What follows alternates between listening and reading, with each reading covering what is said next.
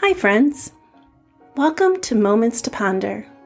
This is a podcast designed to help you spend a few moments in God's Word wherever you are and take away something to ponder. We live in a loud, busy world, and it can be hard to find the time to really rest in God's Word. So I want to thank you for taking a few moments to ponder the Psalms with me. I'm Betsy Marvin, and this is episode 97.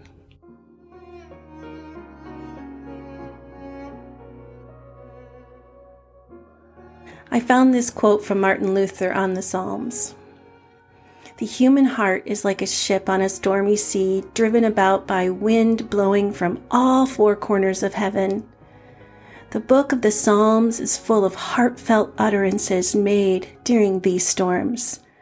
Where can one find nobler words to express joy than in the Psalms of praise or gratitude? Or where can one find more profound and penitent, more sorrowful words in which to express grief than in the Psalms of lamentation? I think he says it so well. And today we're focusing on Psalm 91, which is one of the heartfelt, calm psalms that we need when we face the storms that Luther speaks of. If you grew up singing with the Psalter hymnal, you're going to recognize this psalm. In fact, when I read it, you most likely will hear the music behind the words. If you were an Amy Grant fan of the 80s, then the names of God that are in this psalm will stir your memories as well. Many verses within this psalm have been placed on the walls of homes, within beautiful pieces of art, and used in contemporary worship songs today. It's used because of the wonder and emotion that sprang from the incredible words used by the psalmist in this song. As a reminder, we're in what is known as Book 4 of Psalms, it's a part of what are called the number Psalms, referring to the years in the wilderness for the Israelites. And this set of chapters mark a turning point in the overall larger book. The tone has shifted as we read of praise, joy, trust, and refuge, and it points us to the one who holds us in his hands. So take a deep breath. Take another. And open your heart for what God stirs in you as you hear Psalm 91. Those who live in the shelter of the Most High will find rest in the shadow of the Almighty. This I declare about the Lord. He alone is my refuge, my place of safety. He is my God, and I trust him. For he will rescue you from every trap and protect you from deadly disease. He will cover you with his feathers. He will shelter you with his wings. His faithful promises are your armor and protection. Do not be afraid of the terrors of the night, nor the arrows that fly in the day. Do not dread the disease that stalks in darkness, nor the disaster that strikes at midday. Though a thousand fall at your side, though 10,000 are dying around you, these evils will not touch you. Just open your eyes and see how the wicked are punished. If you make the Lord your refuge, if you make the Most High your shelter, no evil will conquer you, no plague will come near your home, for he will order his angels to protect you wherever you go. They will hold you up with their hands so you won't even hurt your foot on a stone. You will trample upon lions and cobras. You will crush fierce lions and serpents under your feet. The Lord says, I will rescue those who love me. I will protect those who trust in my name. When they call on me, I will answer. I will be with them in trouble. I will rescue and honor them. I will reward them with a long life and give them my salvation. Although this psalm is anonymous, I can hear Moses. I can hear references to the plagues and the exodus from Egypt. the covering of the angels during the 10th plague, the smashing of serpents, the overpowering of nature, the protection from evil. But we're unsure if it was Moses. I just love the imagery there that refers to that. Well, when we go back to the opening verses in the New Living Translation that I've used, this is what we read Those who live in the shelter of the Most High will find rest in the shadow of the Almighty. This I declare about the Lord. He alone is my refuge, my place of safety. He is my God, and I will trust him. These opening verses give us the foundation for the whole of the song. The author has given us two amazing elements. We see the foundation on which the promises of the rest of this chapter rest, and we're given four unique names of God which define how he is able to fulfill the promises mentioned. So within these first verses, I want to take a look at the names of God. So in verse one, it says, those who live in the shelter of the Most High. Most High here is the Hebrew word Elyon, which is the first name of God used in Genesis 14 as a descriptor for the priest Melchizedek in his encounter with Abraham. He's called the priest of the God Most High, which is the first time we hear of this. And so, well, it does mean Most High. Elyon means something broader and bigger than what we might imagine. It's majesty and sovereignty. It's supreme ruler elevated above everything. Then, as verse 1 continues, we read, Rest in the shadow of the Almighty. Now, the Almighty is a word, Shaddai or you may have heard it as El Shaddai. This is one that you might have heard of in songs, and it speaks to the power of God, who is strong beyond what we can comprehend. He is mighty, yes, and he is able to protect and supply all of our needs. He is the God of creation that split the Red Sea for his people and separated land and sea in creation. He's the one that brought Noah from the flood and repopulated the land. As we continue into verse 2, the author said, I declare about the Lord, He alone is my refuge, my place of safety. Now, the word Lord here is the word Jehovah in Hebrew. And this is an intimate name of God. And God gives this to Moses at the burning bush in Exodus 6. It is so intimate that when it is written in the Jewish tradition, it only contains the letters YHWH or JHVH in the Latin. It's been translated as Yahweh, Jehovah, and even as Lord in all capital letters in our Bible. Jehovah means the existing one, divine, holy, yet also refers to an intimate element of friendship as he knows and sees our hearts. He knows the number of hair on your head and he seeks to be in relationship, all the refuge and safety implied within this word Jehovah. And then finally, the author writes, He is my God, and I will trust him.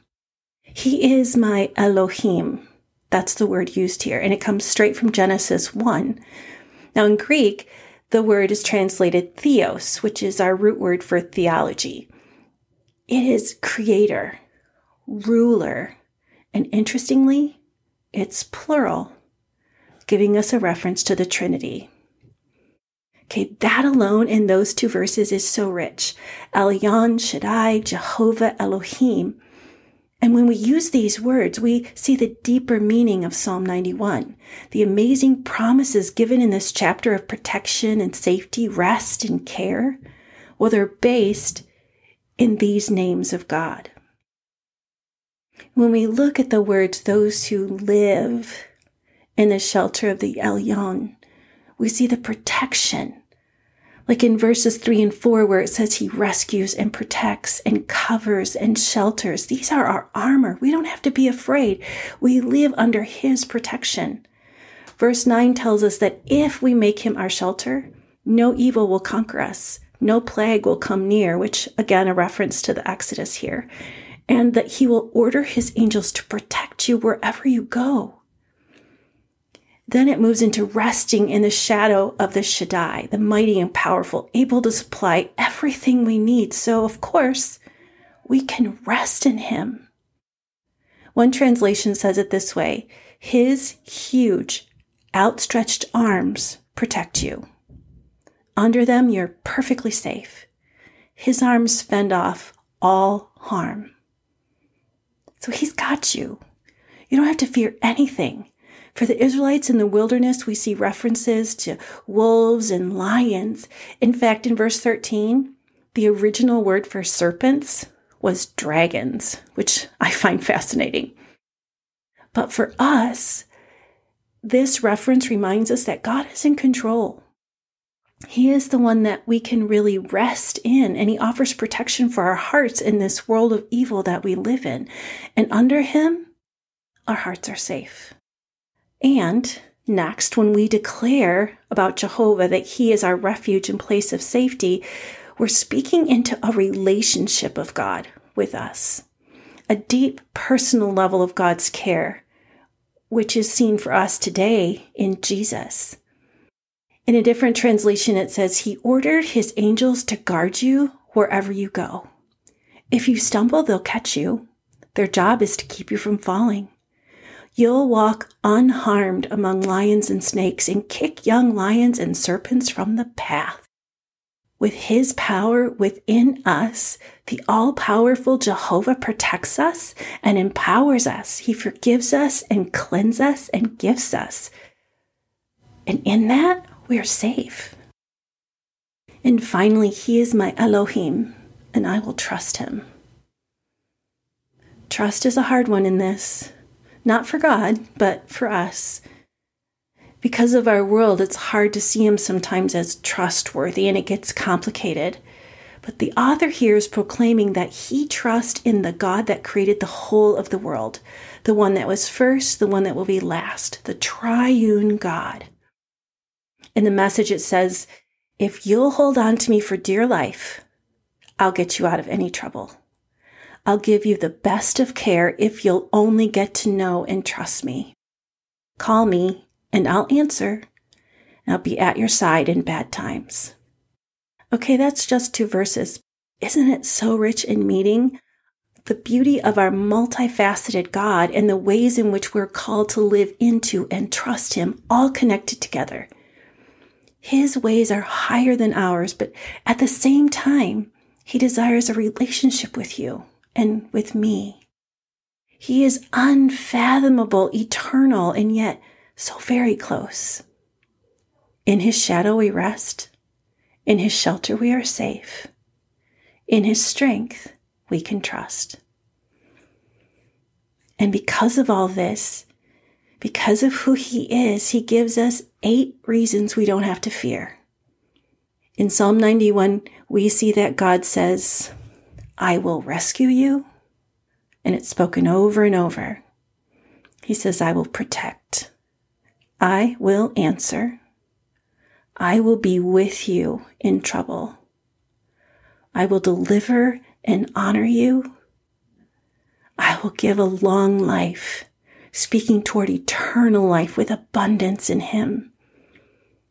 And it ends with, I will show my salvation pointing toward Jesus to come. Oh, there's great blessing when we seek after God and choose to walk in his ways. And it is not easy, but he puts it right here for us. So here are a few questions to ponder as you go into your next week. Where do you find yourself dwelling? Worry, anxiety, hope, doubt, or do you rest in Him? Do you rest? And how's your trust? Big questions from a small chapter in the middle of the Bible. When I taught middle school years ago, we would sing Psalm 91 as a song over our graduating eighth graders at the end of the year. The teachers would surround the students in our school basement turned chapel, and we would raise our hands over them in blessing as we sang. It is a holy memory, and I hold it close. As a youth pastor, I would sing over my ladies at night on a mission trip or at a retreat to usher in rest and quiet their minds for sleep. Ah, another holy, sweet memory for me. You know, there's something about being sung over, the blessing and peace of it, whether you're preparing for your day, launching into something new, or winding down at the end of your day. Music speaks to our souls in ways that is way beyond my understanding. But all of these songs in scripture have a way of connecting to our hearts, don't they? Now, I'm, I'm not going to sing it, but as we close with the words from Psalm 91 from the Passion Translation, I encourage you to just take it in. Take it in as worship, as prayer.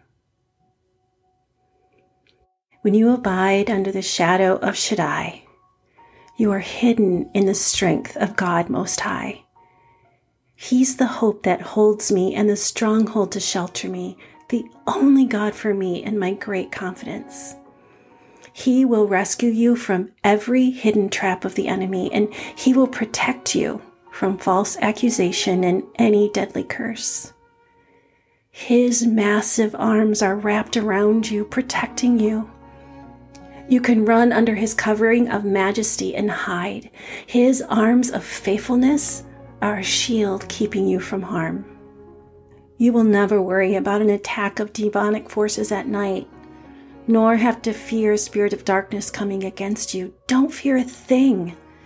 Whether by night or by day, demonic danger will not trouble you, nor will the powers of evil be launched against you.